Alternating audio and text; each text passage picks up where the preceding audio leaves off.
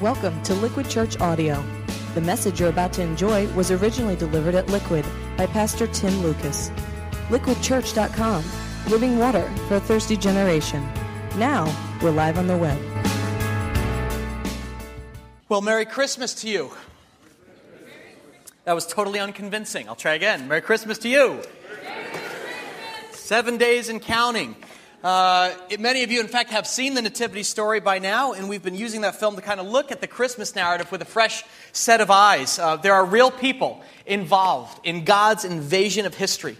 And we've been kind of surprised to discover just how God, from the very beginning, actually didn't use spiritual superstars to inaugurate his plan of redemption to this broken world. Rather, from the very conception of Jesus' birth, he used ordinary Joes, ordinary people, people like Mary, people like Joseph, two obscure working-class young adults from a backwater town in ancient Israel, you know, to accomplish his purposes. That's that's one of the things the Nativity is about, you know, ordinary people who are thrust into these extraordinary circumstances, and the details of their lives teach us something about our extraordinary God. I want to invite you to turn with me to the Gospel of Matthew. It is the first book in the New Testament, and we're going to look at chapter two, which is on page fifteen fifty-four, and we turn our focus tonight to part three of rediscovering the Nativity, and we're calling this What Wise Men Still Know. Our gaze turns to those three wise guys whom you see riding plastic camels on lawn displays everywhere in New Jersey at this time of year. Uh, let's take a look at their perspective. We're going to read this together, Matthew two, just the first twelve verses.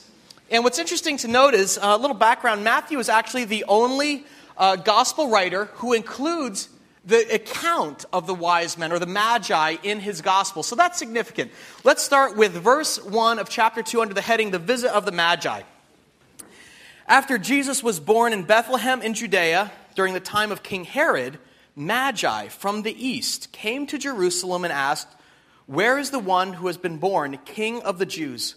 We saw his star in the east and have come to worship him." When King Herod heard this, he was disturbed, and all Jerusalem with him. When he called together all the people's chief priests and teachers of the law, he asked them where the Christ was to be born. "In Bethlehem, in Judea," they replied, "for this is what the prophet has written. But you, Bethlehem, in the land of Judah," or you, Bethlehem, where do we go? Oh, in the land of Judah, verse six, "are by no means least among the rulers of Judah. For out of you will come a ruler who will be the shepherd of my people, Israel." Then Herod called the Magi secretly and found out from them the exact time that the star had appeared. He sent them to Bethlehem and said, "Go and make a careful search for the child. As soon as you find him, report to me, so that I too may go and worship him." Well, after they had heard the king, they went on their way, and the star they had seen in the east went ahead of them until it stopped over the place where the child was. And when they saw the star, they were overjoyed. On coming to the house, they saw the child with his mother Mary, and they bowed down and worshipped him. Then they opened their treasures and presented him with gifts of gold and of incense and of myrrh. And having been warned, warned in a dream not to go back to Herod, they returned to their country by another route. That's God's word. We'll stop there. Okay, the wise men. Question, who were these guys? You know, I've been showing you my family's nativity set for the past couple weeks up here. We've looked at Mary, we've looked at Joseph, and now these actually are the, my favorite of the whole set. They are carved out of kind of wood here, and you'll see the gifts that they're bearing. Three guys, they have no faces. We actually don't know their identity. Scripture never tells us who they were, or they actually, Scripture doesn't even tell us what country that they were from. But we're told they came bearing three gifts, gold, frankincense, and myrrh. Or as my little girl likes to say, gold, Frankenstein, and myrrh. That's what she. That's what she remembers from Liquid Kids. Great job. Um, it's kind of, it's it's a neat thing, but but popular legend has kind of positioned them as kings. Remember, as a kid, maybe those of you who are over church remember singing, um, "We three kings from Orient are." Thank you. High five, Mary Jo. Um, you remember that? Well, well, most likely, oh, they weren't kings. The word used here is magi, and traditionally they've been called wise men. You'll see that in your footnote. And while we don't actually know where they came from, in fact, we don't even know how many there were.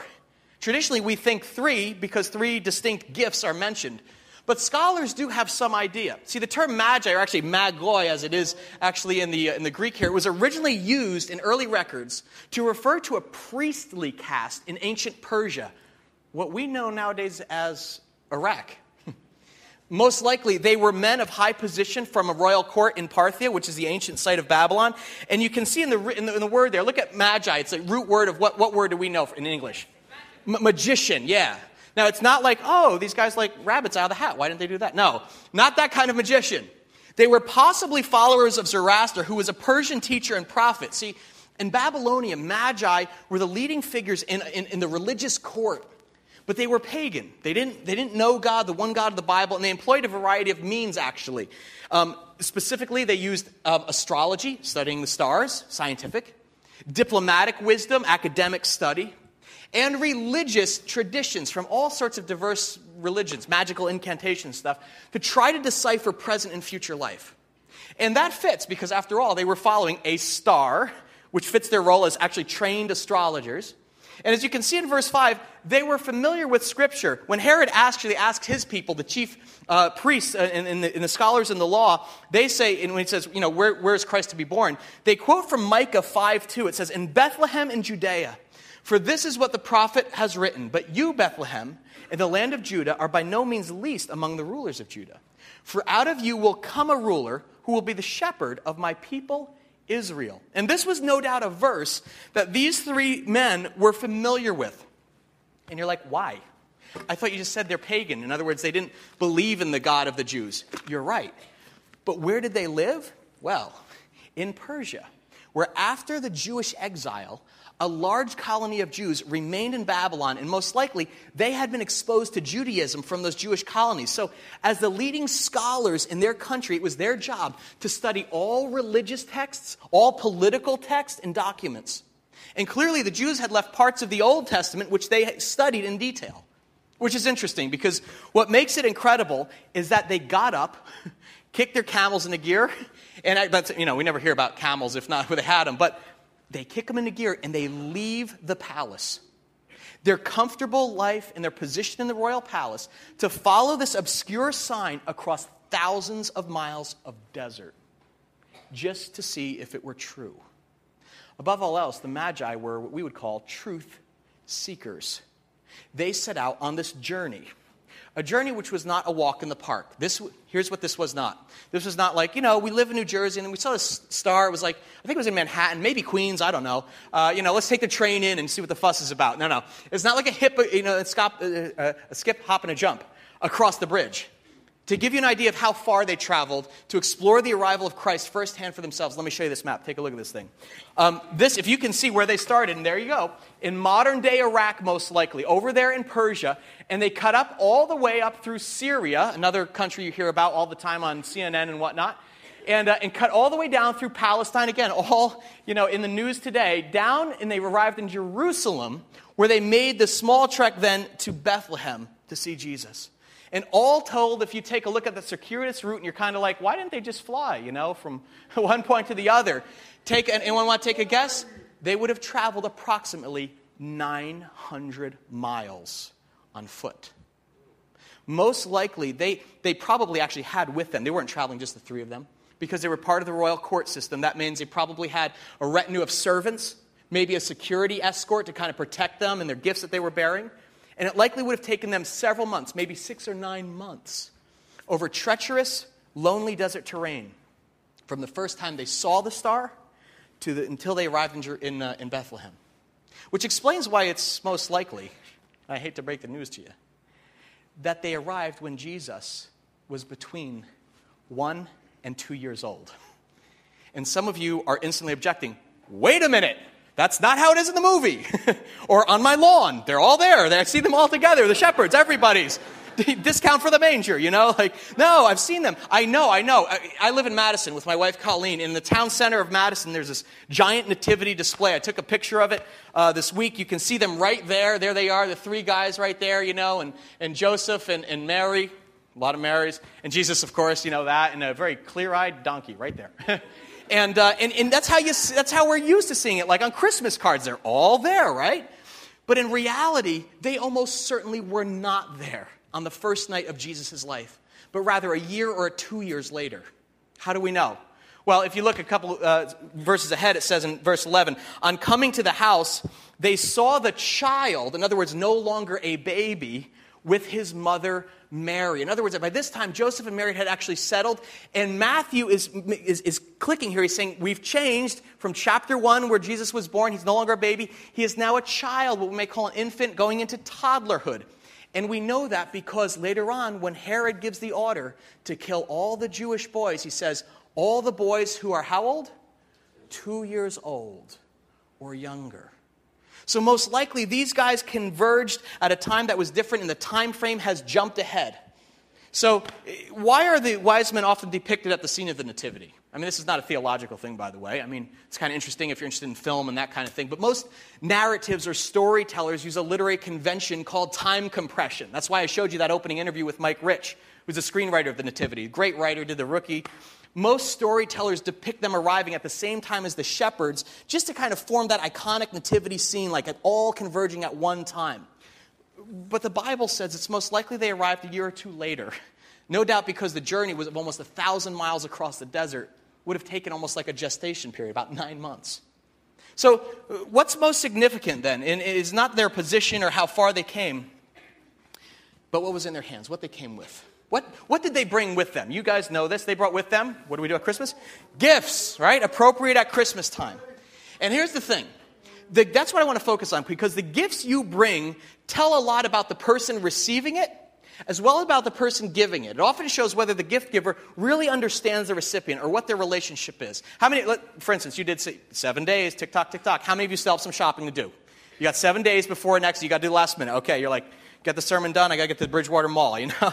Um, maybe you're still searching for the perfect gift. We're like all done. Colleen like takes care of most of it, but she's like, I can't get my fa- my grandfather, Poppy. How do we get Poppy? He's like, you know, he's older. He's almost like eighty. She's like, he's got everything. But he's like a gardener. So like we went to uh, Restoration Hardware. We found this like kneeling pad used in the garden. And, she, and I'm like, that looks familiar. I'm not good at these things. She's like, oh, we got this for him two years ago. We're like, no, foiled again, you know.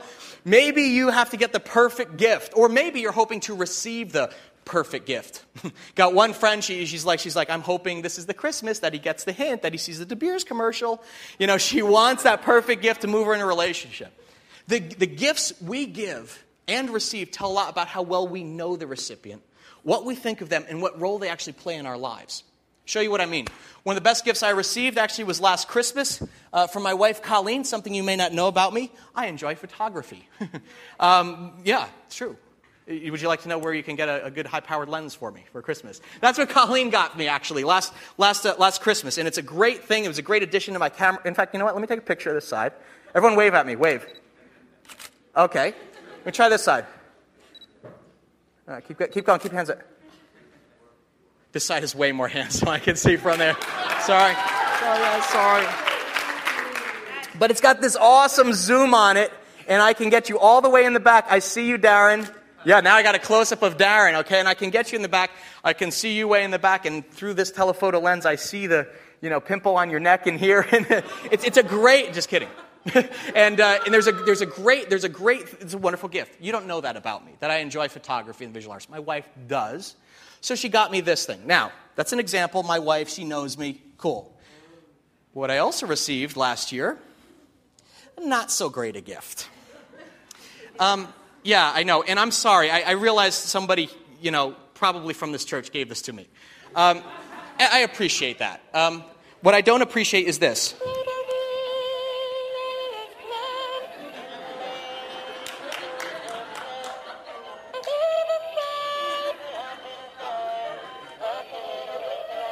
Oh, wait, there's more. By the fire. My dog has taken a liking to this. Which means around two a.m., guess what's happening downstairs? Babel's ring, I listen. And it just keeps going and going, you know? And, uh, you know, it's not like I, you know, I appreciate that, you know. It was actually appropriate. It was someone I just know casually. They didn't know me very well. I guess they just assumed I like, you know, annoying tchotchkes. But, but this is like, you know, a little bit different, you know. It, but but this Christmas, I, I, I've already actually received my favorite Christmas gift already this season, already prior to Christmas, and you're going to see, you're going to instantly know why. Look, Yeah, isn't that sweet? You're like, Tim is a sucker for styrofoam. This is a styrofoam meat plate that, like, you put packaged meat in there. But you see there's a candle sticking out, and there are all these, like, like twigs and, like, random branches kind of super glued to it, and then just, like, a handful of glitter just, like, just on top of it. And uh, and, and this is a styrofoam um, centerpiece, one that my little girl made in preschool. And she came home this week, and she was just like, here you go, Daddy. I was like, sweetheart. I was like, this is the most beautiful. And I looked at her mommy, who was like, centerpiece. Centerpiece I've ever seen. Thank you. But it, but it's true. This is like literally, I, I was like worried bringing it tonight because this is my favorite gift. Why? Not the most expensive, not the most annoying or, or soothing, but it represents the single most important role that I play in my entire life. I am her daddy. I mean, there are all sorts of roles and hats that I wear, father, husband, pastor, you know, teammate, friend, whatever. But the gifts I receive tell a lot about me and something about the relationship of the giver to me. My wife actually usually ends up getting the best gift because she knows me the best. I'm going to I'm gonna put this, let me put this one behind here. It's a little bit better. I'll put this off to the side and hopefully it doesn't go off again. Gifts. Gifts are significant. So what's the significance of the gifts that these wise men traveled nine hundred miles to bring Jesus? They were significant. I mean, these guys were scholars. They understood what the star represented and who they believed they were meeting. And so I want you to consider just for a minute each gift and what it represents. And look in your Bibles, would you, at verse uh, eleven there together. If you're going to underline something or circle it, circle each one. Gold and what's the second one? Incense or frankincense, maybe your translation has it frankincense. It's a specific type of incense we'll talk about. And myrrh. Gold, you guys know, it was the most precious metal in the ancient world, still is today, usually reserved for one person, kings. In the ancient world, they, it was not just for, you know, jewelry or ornamentation on temples or palaces, but they actually made royal dining instruments out of gold, and that's significant. Because the Magi were making a statement. They actually say it outright in verse two when they ask, where is the one who has been born what? King of the Jews. See, there was a king at that point. Herod, it names him right there. He was the king of the Jews by political calculation. But the Jews had been waiting for four hundred years to, for, for a king or a, a Messiah, a savior, who would come and not rule with an iron fist, but benevolently. In fact, the Magi were likely familiar with Numbers twenty-four seventeen, which is also a prophecy, which said, a star will come out of Jacob, that is out of Israel, and a scepter will rise out of Israel. A scepter, of course, is a symbol of royalty or kingly power. And so on this journey to find Jesus, they follow the star, and in presenting him with the gift of gold, they were in essence declaring his kingship. And that's, that's at the core of the Christian faith, that Jesus Christ is not just any king, but capital K, King of Kings, ruler of all creation, master of the universe. All that has been created is by and for him. But here's the twist. That king came to rule not in palaces built by men, but in human hearts. Significant gift number one. Gift number two, incense, right? Some translations do say frankincense, like my little girl says Frankenstein. I always thought it was like a Halloween kind of thing. Um, and, and the deal is, is that frankincense, you can even see like in the word frankincense, by the way, the word incense. Um, but, but this was no ordinary perfume. If you're like, oh, that's the smelly stuff. Yeah. Frankincense is actually derived from an amber resin, which produces the sweet odor when burned. I was going to come and actually burn some, and Colin was like, you're going to have allergies. You'll never hear the end of it. I was like, all right, whatever. So frankincense. Anyone know? Quick, if you see if you know. Those of you who are into like incense and stuff. Do you know what frankincense was specifically used for in the ancient world? One specific purpose. Yes, let me give you a hint. Turn to Exodus thirty. Would you do that real quick? It's on page uh, one. This is wrong. Page one forty, I think, of your of your Bible there. Exodus thirty. Verses thirty-four, yeah, it's on page one forty, verses thirty-four through thirty-eight. This is this is kind of fascinating. Take a look at this thing. We're at the very top under incense. We're going Old Testament here. Take a look at this. It says, then the Lord said to Moses, take fragrant spices, gum resin, uh, onicha, that sounds like Japanese, sorry, I butchered that, and galbanum, and pure, there's the word, frankincense, all in equal amounts, and make a fragrant blend of incense. the work of a perfumer. It is to be salted and pure and sacred. Grind some of it to powder and place it in front of the testimony in the tent of meeting where I will meet with you. It shall be most holy to you. In other words, a special purpose. Do not make any incense with this formula for yourselves. Consider it holy to the Lord. Whoever makes any like it to enjoy its fragrance must be cut off from his people. What's the point? In first century Israel, frankincense was used for one purpose. Ceremonially, as the exclusive incense that was permitted on the altar of the tent of meeting. In other words, where God met with his people. In other words, there was one fragrance that was exclusively to be offered to God alone. It says, don't you, look at the last verse. Whoever makes any any like it to enjoy its fragrance must be cut off. In other words, this is not for you. Don't get off on this incense. This is God's. And this is a gift of great significance. Because it's highlighting that not only Jesus is king with the gold, but the King of Kings and God in the flesh. This is a significant gift. I mean, these wise men, whether they were fully aware of it or not, in their gift giving, were making some profound statements about who Jesus was. That this baby, this child, a one-year-old boy named Jesus, was no ordinary boy, but the King of Kings and the living Son of God himself. I mean, talk about fitting gifts for a special someone. Gift two is perhaps the third gift that was the most revealing of all. And uh, we can all say it together. What's the third one? It is myrrh. Anyone know what myrrh is? It is a spice. Yeah, it's like potpourri. You're like, oh, okay, nice housewarming gift. Great job. No. Myrrh, too, was a mixture of resin, gum, and special oil. And it could be used actually for incense or perfume. You could put myrrh on yourself, make yourself feel better. It's kind of aphrodisiac at times. However, its most potent use was not for the living, but for the dead. Because myrrh was often packed in the wrappings of the clothing of a deceased person to stifle the smell of decay. In other words, it was a sacred spice used for burial, which is kind of a strange thing to bring a newborn child, isn't it? Unless you understand that child's destiny. That this is a baby who was actually born to die. Was not only king, was not just God in the flesh, but is our Savior. Actually destined to lose his life for the sins of the world. The good king, the everlasting God, who after one, two years would grow up, and thirty-one years later would move from the cradle to a cross. And this is the difficult part of the nativity story. That in this third gift, the Magi foreshadowed the eventual destiny of this child. Think about when you give gifts, especially like to little kids. A lot of times we project our hopes or, or our dreams for them. Uh, my little boy is two and a half years old, and, and right now, folks, uh, my relatives are showering little Christmas gifts on him.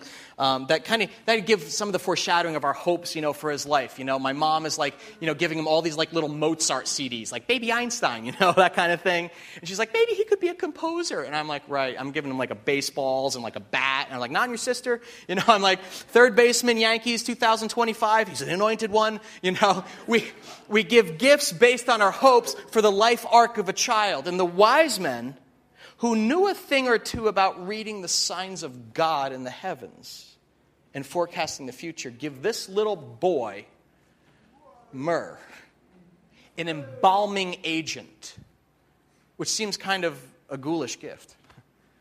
But in fact, it's not, in comparison to the gift that Jesus would give as our God and King. The sacrificing of his life thirty-one years later, voluntarily, on the cross, for the sins of humanity and being buried in our place. This was a, a meager offering. And this is where the story gets otherworldly, folks, and distinguishes the miracle of Christmas from every other ordinary holiday. I mean, when we talk about kings and sacrifice, it's it's hard for us to relate. Maybe you're like, we live in a democracy, though. This isn't like a monarchy, and, and Jesus is king. What does that even mean? We don't quite understand the, the, the kind of otherworldly king that Jesus came to be. But so, so just to contrast that for a moment, give you a sense of it, okay? Consider Herod. He's the other king right in the story. Take a look. It, it talks a little bit about Herod, but he's a secondary player in the narrative. But consider his kingship to the Jewish people. I don't think this is an overstatement, but honestly, Herod was a Saddam Hussein of his time, maybe even worse. Obsessed with power, ruthless in his rule. Check this out. Um, the Jewish people actually hated him. Uh, he, he, he, he was not a leg- legitimate king in the sense of only one of his parents was actually Jewish, but they were like, we don't feel you're a full Jew. And so he attempted to win their favor all through his life through these huge like building projects. So he built the Jewish temple, but he also built the temple of Herod. Palaces, auditoriums, theaters, in his name, he spared nothing, no expense, including the lives of anybody who opposed him. He was so paranoid of threats to his throne that guess what happened to his first wife when she became almost as popular as him? He executed her, worried that she might become more popular and, and rouse opposition to his rule. I was doing some research on this just historically, um, not even theological, but historians note that the execution of his first wife had a profound effect on Herod. He actually became seriously ill, almost to the point of death, and it instilled this sense of paranoia that lasted throughout his lifetime. Check this, what, what, what happened during his kingship. It, it's almost unspeakable. Herod actually had ten wives who produced many offspring uh, who contended against each other for his throne. You get a sense of that in the movie. You see that with Antipater.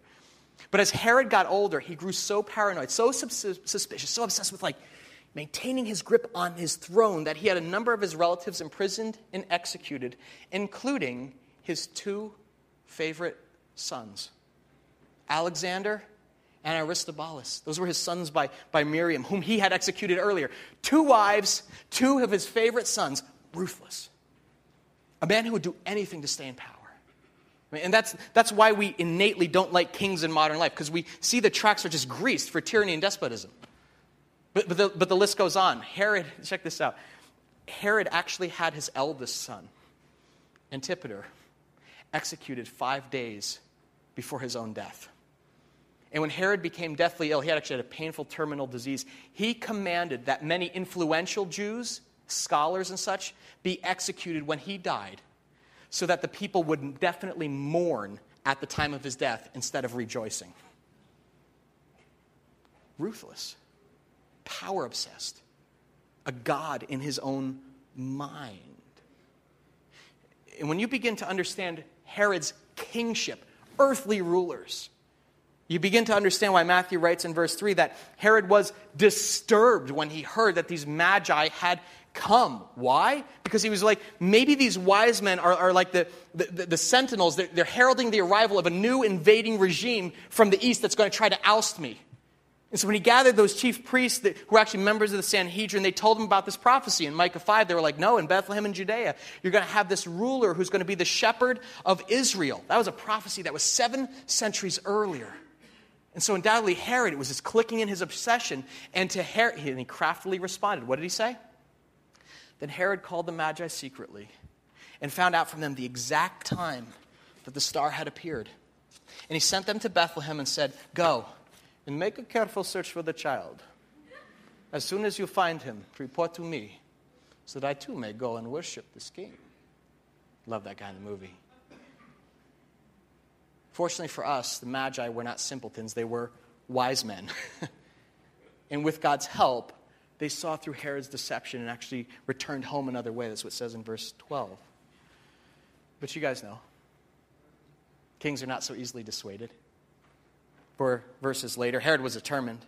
If you skip ahead to verse sixteen, one of the most cold and calculating and heartless tragedies in all of life, twenty-first century or the ancient world, when Herod realized that he'd been outwitted by the Magi, he was furious. And he gave orders to kill all the boys in Bethlehem and its vicinity who were two years old and under. In accordance with the time, he learned from the Magi. The governor of New Jersey says, in all of Somerset County, I want every little boy, two years and under, off. Because no one will take me out of my spot. This is what kings were about in the first century. I'd like to say that this was unusual. It's about par for the course. Kings were self-appointed gods who ruled through fear, through bloodlust, and would do anything to retain their grip on their throne, including killing their own people. Now, follow. With that historical context in mind, I want you to contrast it for a moment with the kind of king that Jesus said he came to be. In fact, let's look, would we, let's look at this real quickly on his ascension to power. Turn to Philippians two. Um, this is probably the most eloquent and, and um, telling and revealing description in all of Scripture that Paul says, starting with verse five, he says, your attitude should be the same as that of Christ Jesus. And then he goes on to describe him and say, these are the qualities of how Jesus Christ came to rule in this world. Verse six, Jesus, who being in very nature God, did not consider equality with God something to be grasped, but made himself, let's read the word together, nothing. Taking the very nature of a servant, being made in human likeness, and being found in appearance as a man, he humbled himself and became obedient to death, even death on a cross. Earthly kingship, it's not enough. I want to be God, and anyone who threatens me, I will kill. Divine kingship, I am God. I will become a man and give my life to save every last one of you. That's the difference here, folks. Jesus was a God and king who declined power, who actually said, I will rule by stooping to serve. I, I'm in very nature God. I will renounce my throne and come to this sweaty, dirty, blood-soaked world to be born into straw poverty in, in an animal's trough. Why? Because I don't consider equality with God something to be grasped, but I will make myself nothing. The embodiment of mercy and humility. A king who takes the nature of a servant and gives up his crown to die on a cross. Paul says that he humbled himself and became obedient to death. Notice, by the way, you can underline this, this phrase here, uh, prepositional phrase, even death on a cross, exclamation point. You see the exclamation point? That's actually there in the original manuscript for one reason. In the Roman world, crucifixion was the most reviled, humiliating death anyone could suffer, reserved for the lowest of the lows, and Jesus was, in turn, thirty-one years later, executed among common criminals with a simple sign above his head, here is the King of the Jews. He wasn't a bloodthirsty king like Herod, but rather the opposite. The kind of king who would willingly spill his own blood to save the lives of his people. Why? Why, why did Jesus do this? Why would God, I mean, who is all-powerful, voluntarily send his son to our world to die in our place? Because there's something else about kings. And if you ever have a taste of power, you'll learn it real quick. There are a couple of ways you can rule or motivate people to do what you want.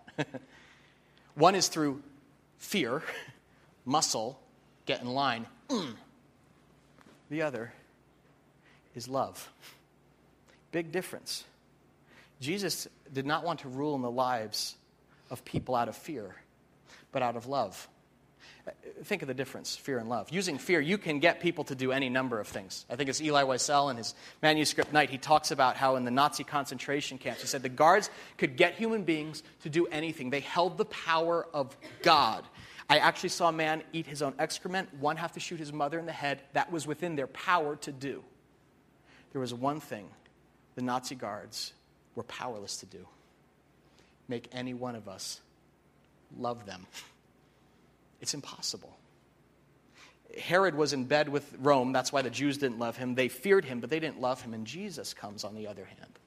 And God, in coming to this world, to display his glory in another way, through love. How do you know how much someone really loves you? How do you know? Maybe through the kind of gift they give, right? Maybe you'll discover in seven days when someone gives you a gift you weren't expecting. My gosh, I t- what? I, I was talking, I was talking, I think it was Amy Stouffer out in the uh, in the lobby after the first one. I was like, hey, is, your, is Matt here, your husband? She goes, no, no, he's in Costa Rica. I was like, oh, on business? She goes, no, I sent him there. I was like, wow, things must be bad. She's like, no, no, no. She goes, I, it's a Christmas gift. I sent him with his friends, with his buddies, to go surfing for a week. I was like, are you serious? She goes, it was awesome. She goes, I sent him. She goes, and it just, he was so surprised. He was like shocked. He didn't know what to say at all. And, and, and he just had the greatest time. And I was like, would you talk to my wife?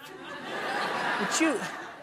Amazing. You know the depth of someone's love for you by the degree that we're willing to sacrifice for you, don't you?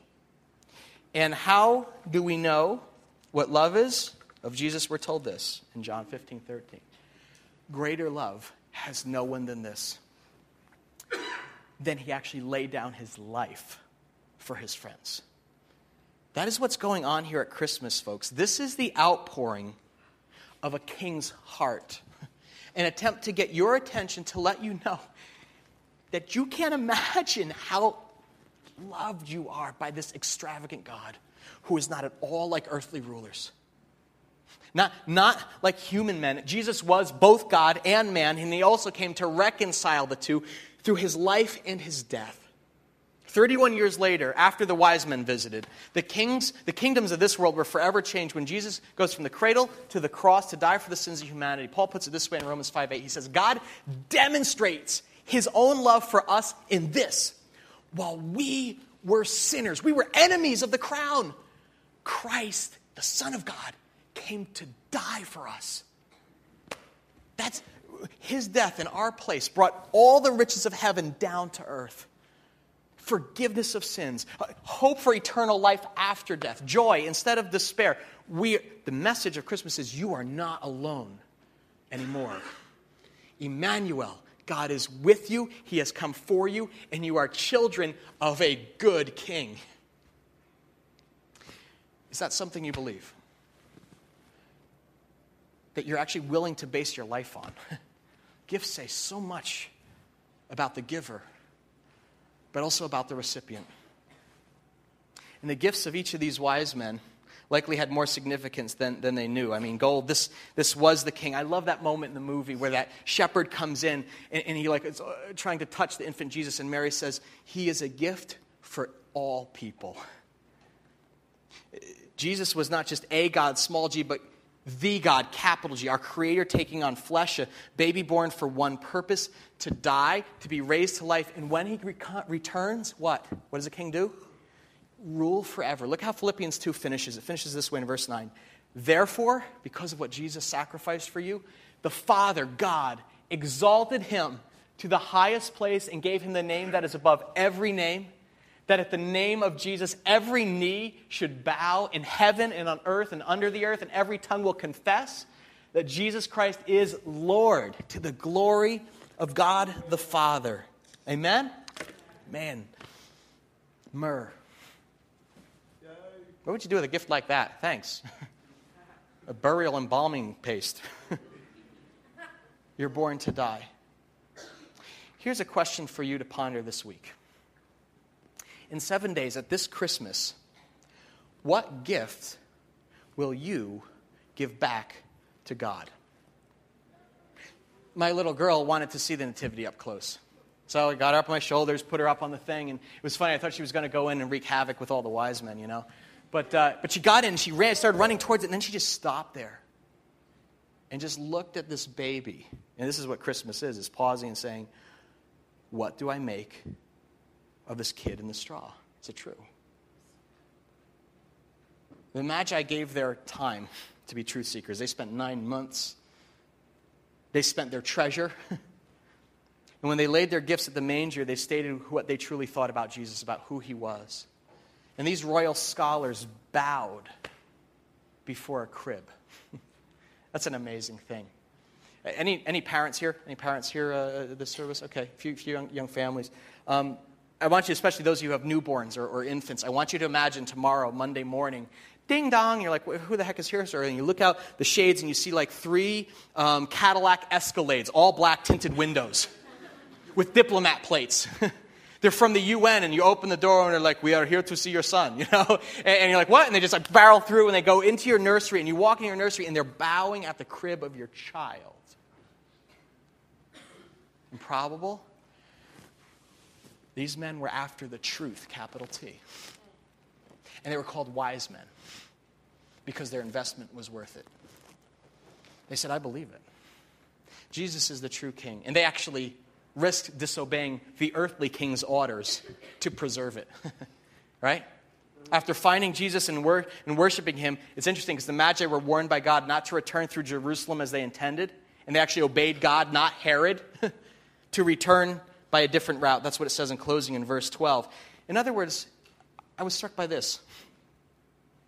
Finding Jesus may actually mean that your life must take a different direction, one that is now responsive and obedient to God's word.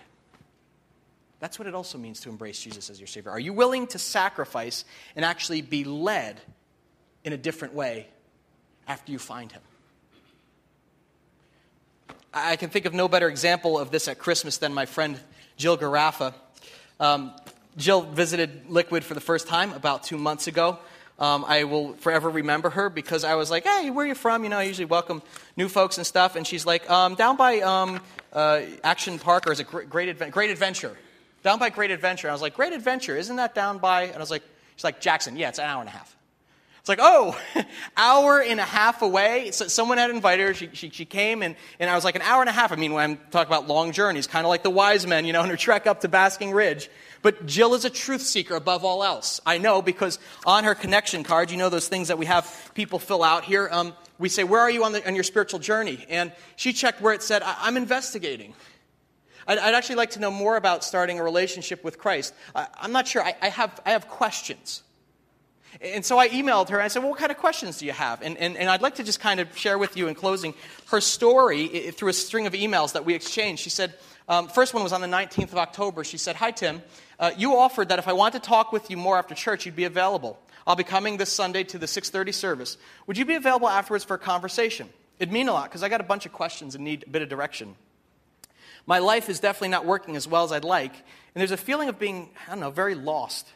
It sort of followed me around for a long time, always in the background, feeling like I'm floundering. Can you relate to this? It's like I want things, I start moving toward the thing I think I want, and then I realize it's not the thing I really need. So I got a ton of questions about Christianity, Christ, Jesus, et cetera, all of it. I've always considered myself Christian, but don't identify myself as saved. I think I might be, I just don't know for sure. Anyway, thanks for listening, for your time and caring, I appreciate it. I've blabbed on a bunch, Jill. Awesome. So I wrote her back and everything, and we were, we were talking about meeting, and uh, and she wrote back to me about a week later, and she said, hey, Tim, it's Jill, the gal from Jackson, hour and a half away. Thank you. She's like, frequent flyer miles, Jill, go. Uh, she says, we have an appointment set for a couple of weeks away, but if you have time to talk earlier, even by phone, I'd really appreciate it. See, I'm feeling really lost and confused and could really use a trained ear. My life feels very messy at the moment and has felt this way for quite some time. It seems that God is on the job, but things are starting to fall apart. I'm sort of on my head again, but there's still so much resistance and fear. Every day something happens that gets me present to the fact that my way just isn't working. I don't want to write a bunch on email because I'm at work, but if you can afford some time to talk, my cell is listed below. Thanks, Jill. P S. If you don't have time to talk, please forward this on to anyone who has some time. I, I could use all your help. Thanks, Tim. Awesome. So actually, I said, I said Jill, uh, you know what, maybe you can talk with Erica this week over email. So she exchanged some emails with Erica, and, um, and we were going to meet uh, a few weeks ago. So here's the coolest thing that happened. I totally blow it. I scheduled a meeting to meet with Jill, and uh, and she kept coming, and uh, and we were going to meet up to talk after one of our services last month. But I totally, like, double booked, got hung up in this other meeting that just kind of kept going on, and Jill was, like, totally left out to dry in the foyer, all alone. I'm so sorry, Jill. Um, but fortunately, and this is why I love this church, Gail Smith, are you here? Where's Gail? Gail Smith, Gail, one of our core members here, sees Jill alone, goes over and starts talking with her, begin this friendship. Now catch this. Gail took it upon herself to talk with Jill. They they had this heart-to-heart conversation in the lobby.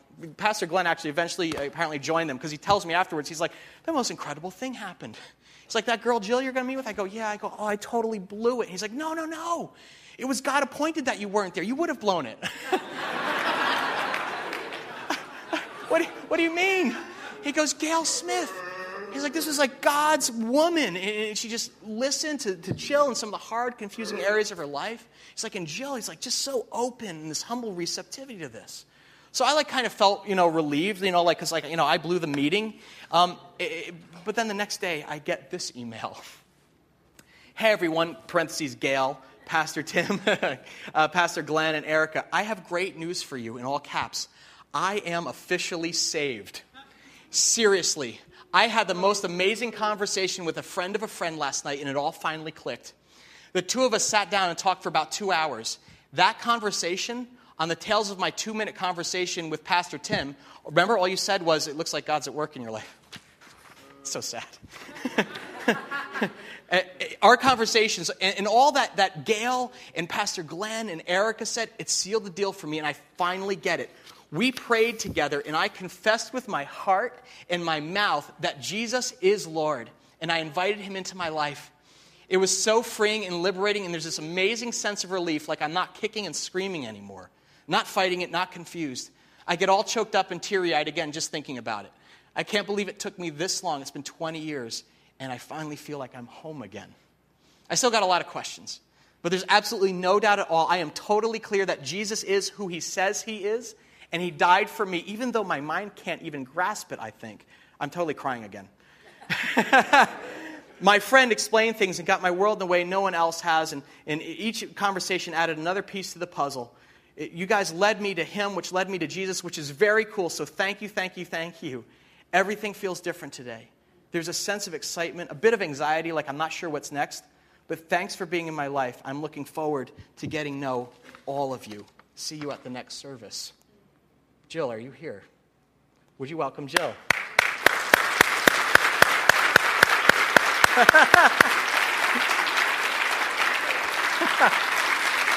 And Gail, Gail, would you wave to Gail? Would you say everybody? Awesome, just awesome. That's just that is what it's about. It's what church is about. It's what family's about. It's all all of us being on a journey. As I've been talking with Jill, one of the two, two things that struck me, she's like, she, I, I was like, you know, Jill, you know, hour and a half, that's long, and you should get gas reimbursement. I mean, you know. Uh, Or ninety-nine cent gas. But I, but, but I was like, maybe, you know, maybe there's a church that's close. And she goes, no, I got to come here because the relationships are too important. Being around other brothers and sisters who are growing, I, I have to I have to stick with it. I have to grow. I have to go in a new direction after having found Jesus. There's a word for that. It's called worship. Like the wise men.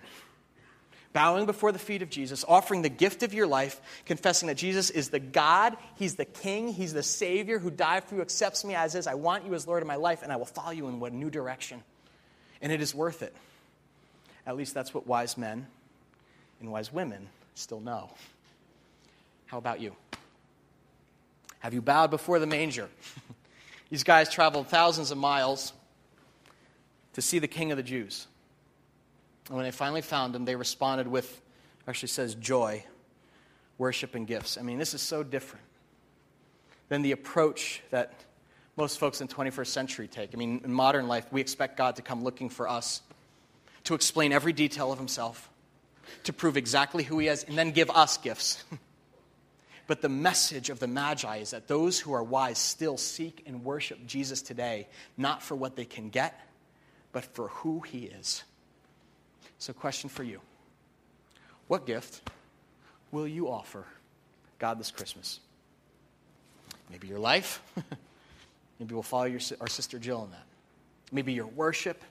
A first-time confession that he is truly God alone. You've been close, but now what better time to say this is the King of Kings. I'm banking my life on it. Or, you know, or maybe it's maybe because there are many of you here who have already made that decision. And you're kind of like, yeah, I really hope people give their lives. What about you? Because maybe your gift is actually your treasure, your most valuable possession, your your your gold, your your precious. Maybe gold is the thing that would honor God in a new way. I mean, when Mike was up here before talking about our end-of-year giving, you know, preparing the way for our relocation in two thousand seven, and I was like, oh, I hope people get this. This is not about buying a building. This is about creating an environment that makes Jesus famous and makes a place for people like Jill to find their way home to the God who loves them. So, when you give your gift, you know what our vision is for two thousand seven. When we say a high-definition church, it means a church that brings God into such razor-sharp focus that people who are far away can't help but see and be drawn. A place for new friends and sisters like Jill. I'll give you an update in the new year when we get to January. We, last week we looked at some uh, warehouses and some office buildings. And, man, every Dave can tell you, it ranged from seven dollars per square foot to twenty-seven dollars per square foot. And we're looking at like thirty thousand square feet of space. And if you do the math, it ain't cheap. It is like Mike said, like, are we going to get the Honda or the van down by the river? But we're doing this. You know why? because we believe it's what God wants us to do. To create a home in a church that's about one thing. Creating a place where people can take a step back to God and find hope and healing and new life with the Savior of the world. And maybe your year-end gift can help us do that. He wants a gift, but it has to be out of love, not fear. Love, love makes you do funny things. It makes you think strange thoughts. We got this connection card from a woman the other uh, week in our in our, um, our our membership here, and she wrote, she doesn't have a lot of money, I know. She said, I actually, I'm a house sitter and I'm a pet sitter. But all of the money between now, and she filled this out in like October, and Christmas is going to this launch. That may be, I don't, I don't even know. What's pet? I don't know. That may be like forty dollars. This week, we got the receipt for someone who donated twenty thousand dollars. And do you know what we said when we looked at both of them? Both are miracles. Every one is a miracle. Because it has nothing to do with size. It has nothing to do with cost. But the heart of the giver. What's your gift? What's your gift of, of whatever it is, your life, your gold? I don't know what your next step is. One, one of the things that we put on our uh, on our envelopes here, does anyone have a, a, a giving envelope? I think this is like kind of glossed over. Aaron, can I just see your bulletin real quick there? I want to read this verse for you because there's like a million things you could put on this. Some churches will guilt you. You know we're not about guilt. We chose this verse. We put Second Corinthians nine seven. Which says, you must each make up your own mind as to how much you should give. Don't give reluctantly or in response to pressure. For God loves the person who gives, what's the word? Cheerfully. The wise men, when they reached Jesus, the word that Scripture says, they were what? Overjoyed. It was out of love. It was out of joy. Friends, this is what wise men still know. That Jesus is God, He is King, and He's Savior of our broken world. And investing in His kingdom is the wisest investment you can possibly make on earth. He deserves our very best, and most of all, our lives. Let's close in prayer. Jesus, I want to point to you and just thank you for who you are. We thank you for coming for us.